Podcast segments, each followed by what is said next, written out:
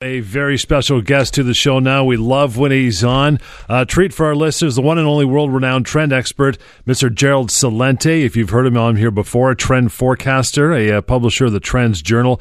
Uh, you've heard him on or seen him on CNN, The Oprah Winfrey Show, uh, Today Show, Good Morning America, CBS Morning News. It's on and on. And of course, The Real Money Show. Welcome back to the show, Gerald. Well, Gerald, as always, it's a pleasure to have you with us here on The Real Money Show. We're glad to have you aboard. And uh, let me cut right to the first question I have. Given the relatively new state of being in post Brexit UK.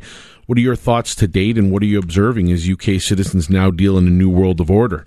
Um, you know, does does gold or silver buying play a role in moving forward? Well, you know, there's so much uncertainty with uh, what's going to come out of Brexit. You know, the the numbers of, of losses that they're totaling up now are really astronomical, and there's really no quantifiable base for it. It's mostly speculation. But the bigger picture is just think of what uh, they just happened, uh, what happened just a week ago over here in the States with the IMF and the World Bank meetings in Washington. They're concerned about Brexit. They're concerned about anti-globalization trends. They're concerned about anti anti uh, about pro-protectionist trends, and they're also warning of a uh, a global slowdown. So it's a very volatile situation. So in situations like this, as we look at it, and again, Brexit only being one element within the global picture, uh, we we again we don't give financial advice. We're trend forecasters. Of course, of course. We uh, we have gold and gold and silver as uh, the safe haven commodities. Look, what brought gold prices down uh, over a week ago? All of a sudden, you know, there was naked short selling uh, that dropped gold prices $40. It happened on a Tuesday. Who's one of the world's biggest buyers of gold? China. Where was China that week? How come gold went down so quick? How come the Chinese weren't buying? Well, ironically, it was golden week in China. It was a vacation week. The markets were closed for a week. They drove down the prices of gold when the Chinese markets were closed. Again, one of the world's largest buyers of gold. So there's great concern that the equity markets are, are, in trouble. As a matter of fact, you know what we've been saying and others, you know, for years because we know this whole thing is just blown up with fake money. You know, digital money backed by nothing and printed on nothing, and negative and zero interest rate policy, red alert for U.S. stocks with very high chance of severe fall warns HSBC. Yeah, no kidding. So, of course, you have a global instability on the geopolitical and economic fronts. So, gold and silver are the safe haven assets. And again, that to me is pretty amazing considering where we are in the big picture that they could still get away with that given how much we've had in terms of real information coming to the forefront, how many times you've spoken and others like yourself, great analysts around the world, trend predictions, things that are getting sent out to the media in droves now in a much bigger number, yet still you see a very small percentage of people control the, the market on a Tuesday, as you said, in the middle of a time when one country's asleep or on vacation for a week. So it, it does still surprise me that it's happening, but I think what the future holds is amazing. Now, if, if you're a reader of the Trends Journal, and, and we do here at Guildhall read it, and I highly suggest you do subscribe to it if you're listening to the show. You may have heard the term direct democracy uh, bantered about in the most recent Trends Journal. What I'm curious to know, Gerald, do gold and silver buying play a role moving forward as assets of independence and anti establishment? And does gold ownership in the large picture play any role in the idea of what you call or refer to as direct democracy? Yes, it does. Because again, you know, gold is, I mean, gold's been around since the beginning of the written word. And uh, direct democracy, of course, Brexit is an example of it. You know, let the people decide what they want you know, we're talking about the manipulation of the markets. Everything's manipulated by a small group of people. They call them the economic elite. They actually use that word. So you're looking again the economic. Read the New Financial Times. Anyone they refer to the meeting I was talking about in Washington. The economic elite. We are just peasants in slave landia. So gold is that currency outside of Slavelandia that gives the people the freedom, regardless of, of states, nationalities, or borders, to trade as they wish. And again, it's been around since the written word's been around. So it's not going anywhere, but they're trying to kill it so that they can keep their currencies that are digital dollars backed by nothing and printed on mo- nothing to give them some kind of credibility of substance. So going back to direct democracy, yes, gold is a is a direct element of that because it's a we the people commodity. And direct democracy is a we the people choice of what our future should look like. Look, I've written international bestsellers. I've written a number of books. I've been publishing the Trends Journal since 1991. It took me to my last birthday to write this one sentence, and I can't use the term that I actually wrote, but I'll give you an idea. I was not put on this earth to take orders from, I'll use the word jerks, but I used another word. And that's what direct democracy is. Who made up this stuff? that we have a bunch of little low-life people called presidents, prime ministers, and chancellors and generals of this and that and, and policymakers, etc., to tell us what we should be doing. Who put this in their heads? Their egos. That's what put it in their heads. So direct democracy is a direct link to gold because it buys freedom at real value. It's an interesting concept, and I think it's one that our, our readers, our listeners, definitely relate to. On the heels of that, you wrote the following in article in the re- most recent Trends Journal titled "People Power: The New World Order," in which we talked. You talked about that particular concept. In that particular article, what I wanted to know is that how how confident are you that this type of Brexit situation is going to bleed over to other countries around the world? Is this inevitable? And if so, do the types of assets we talk about on the show end up becoming much uh, more important in the mainstream? It's not going it's not happening in the United States or Canada. The North Americans have lost their courage as I see it. Look at this presidential election. What a freak show this is nothing more than name calling. Where's the outrage? Turn on the mainstream media. Listen to these little prostitutes, these media whores repeating their their corporate lines and and their and their shilling for their their uh, their political whore masters. Look at these people arguing between each other and among each other about which jerk is the worst jerk or the better jerk. And all they're doing is throwing out cheap lines, nothing about policy. Zero, not a zilch. Maybe oh, just some throwaway lines. You know, Trump is going to get rid of ISIS. I'm going to beat the hell out of him. You know, what am I, six years old? Who are you talking to? You know who he's talking to? He's talking to the face of America, just as Hillary Clinton is. How are you going to get rid of ISIS? I'm going to get rid of that leader, Bogue Daddy, or whatever his name. I thought it was a rap singer, you know? I mean, this is how shallow the whole thing is.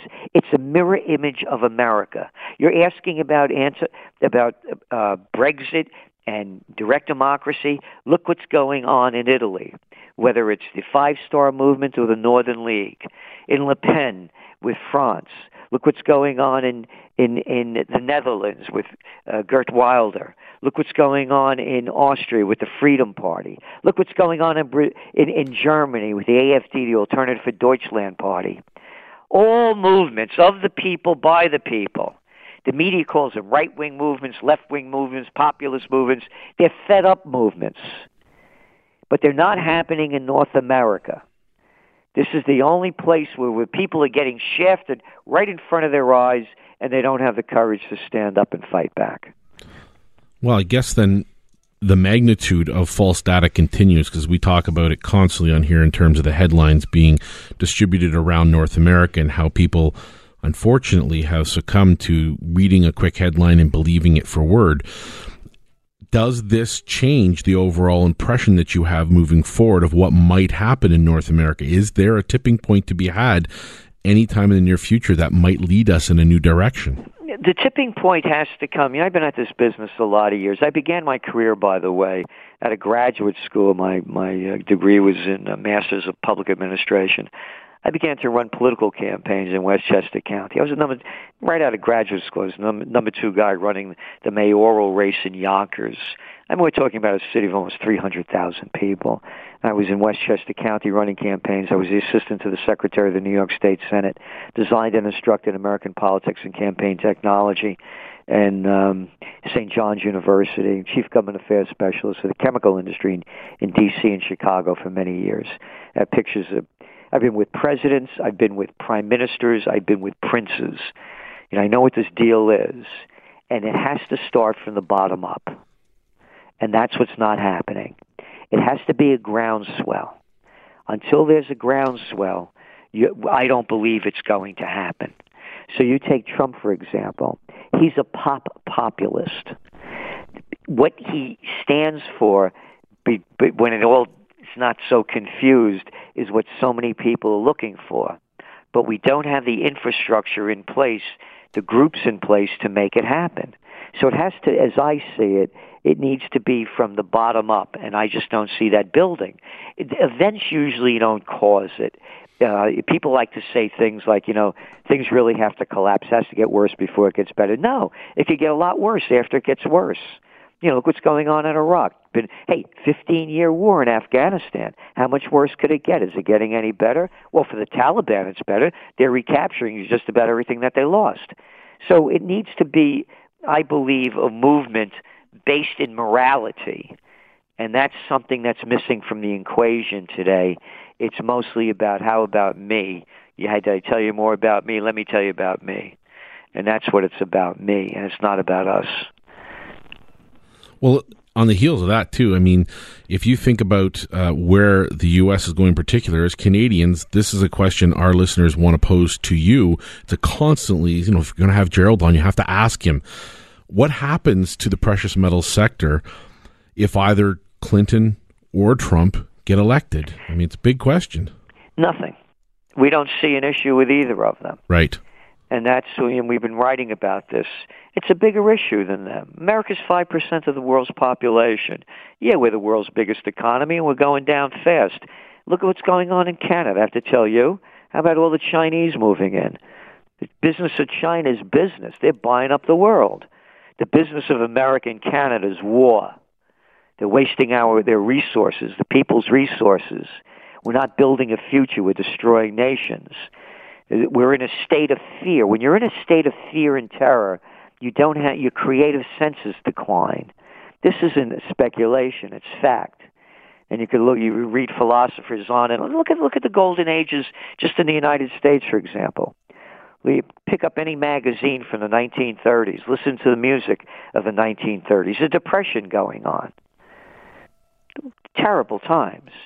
One of the greatest times of creativity, the Jazz Age, the Roaring Twenties, the 1930s, glamour, elegance, no fear of war. So as long as we're in this war state mentality, you don't have a creative sense building at the highest levels it should be. So the, the election doesn't mean anything in the grander scale. It's a global scale. And the global scale is very clear. We wrote about this three years ago in our Trends Journal. We called it China Boomtown in a country near you. Mm-hmm. And that's what you're seeing. So the election doesn't mean anything. It's mostly hyperbole. You know, if Trump gets in, will there be things that, you know, will drive gold up more so than Clinton? Possibly but the picture is much bigger than both of them and a lot bigger than the United States. Gerald, uh, it's Paul here. Just a couple of questions. In the last uh, week, you know, Deutsche Bank, um, the Department of Justice fined them $14 billion. We haven't heard a thing this week, not in since last Friday, there hasn't been one thing in the press about Deutsche Bank. The same thing uh, on Tuesday of this week, John Corzine uh, offered a $5 million fine uh, under MF Global not to be prosecuted. I think, what, what is your thoughts on John Corzine, the former governor and senator? Well, you know my thoughts on John the Slime Corzine, you know, the former head of the Goldman Sachs gang, and as well, and uh, you know he robbed me of my money. I had I had um, gold contracts uh, that I was going to take purchase of in November, and they went into segregated accounts and and stole our dough. It crashed the um, uh, MF Global. By the way, go back to that date. It was coming up. It was Halloween, October 11th. Quite ironic, by the way. Not only did he crash MF Global, and again, we're in a neo feudal society. I mentioned to you, read the language. They call the people, the very rich, the economic elite. There are different laws in a neo feudal society for the economic elite and the political nobility. They never go to jail. They pay they pay fines, and most of the fines are slap on the wrist. Going back to Corzine and what he did, go back to that date. Gold peaked just around then. It was the beginning of gold's decline when MF Global went under. Gold was around 1927 near its high. When MF Global brought down the commodities market, gold prices started to slump right after that. And again, this is a guy that's the former head of the Goldman Sachs gang, besides being governor and senator in New Jersey. A disgusting human being gets off with a slap on the wrist fine, and you're right. It came out one day in the media that he was going to pay the fine. It went away. The same thing with Deutsche Bank. News, news, news, no news. The whole game is rigged. There is no free media. Look what's coming out with the WikiLeaks tapes about Clinton and how the whole media game is rigged. One guy after that little boy, John Harwood. How about Hallwood? That little slimer on CNBC shooting his arrogant mouth off all the time as he bends over and licks their you know what, sitting on his kneeling down and sucking up. It's right there for everybody to read. To the Clintons and the rest of the higher ups. And these are the little clowns and low life little boys without a pair of cojones among all of them, if you put them together and it, they're selling us the lies. But who who, who are the people, uh, Gerald, that are watching CNBC and, and taking notice? But again, it's it's a it's a cumulative effect. It's not only CBS. This clown also writes for the. They call themselves the paper of record, the New York Times. How about the toilet paper of record? This is a this is a newspaper that took us to war against Iraq with the lies that you know Saddam Hussein had aluminum tubes and yellow cake and this and that. So when you put it all together, the Cartoon News Network, CNN, ABC, CBS, NBC, BBC, one after another, and you put it all together, it has an impact. So it's the toast, the sum of the total. And in the United States, why do you think they're all in favor of Clinton? It's a very simple formula. It's called the deregulation of the 1996 Federal Communications Act by Bill Clinton.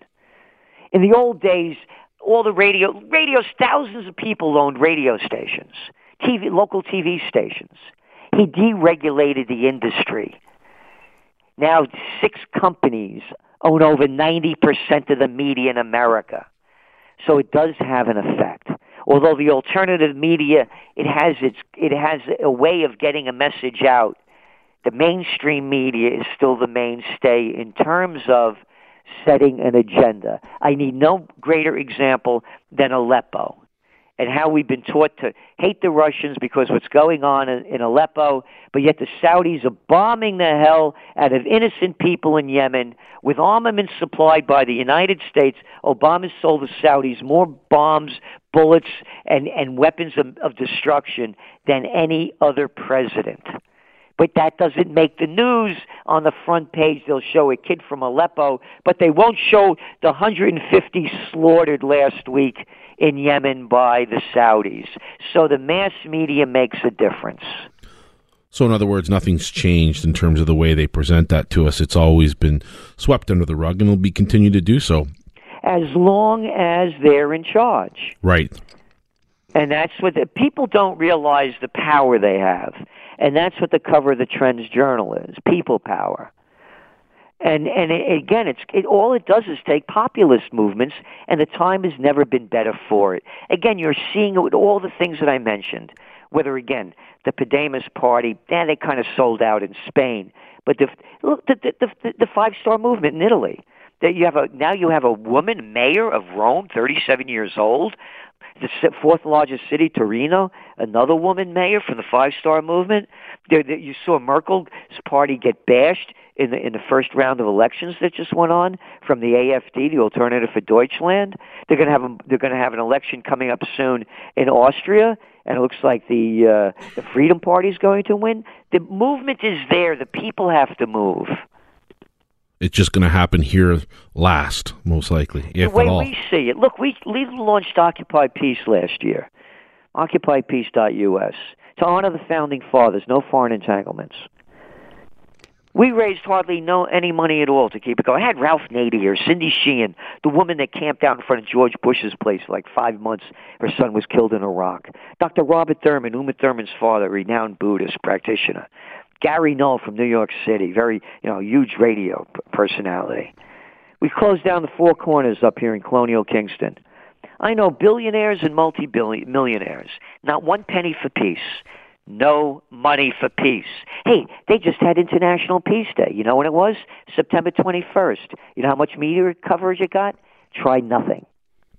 It doesn't surprise us at all, nor our listeners. And on that note, how do our listeners connect with Gerald Celente if they want to get a hold of the Trends Journal and become one of the uh, subscripted re- subscription readers? Well, easy. Go to trendsresearch.com, trendsresearch.com. And besides the Trends Journal, of course, we do Trends in the News broadcasts each weekday night. We have uh, Trends Monthly, Trend Alerts each week. And of course, we're having a conference here in, um, in we have them throughout the year. The next one's coming up in December. We'll be launching the uh, top trends of 2017. And again, we believe the Trends Journal is the only place where you're going to find history before it happens. And what we also do is to provide people with strategies to consider and opportunities to seize and dangers to avoid in these upcoming times. And you asked me first about gold, and my our forecast remains the same. When gold breaks over fourteen hundred dollars an ounce and stabilizes, it's going to spike to two thousand.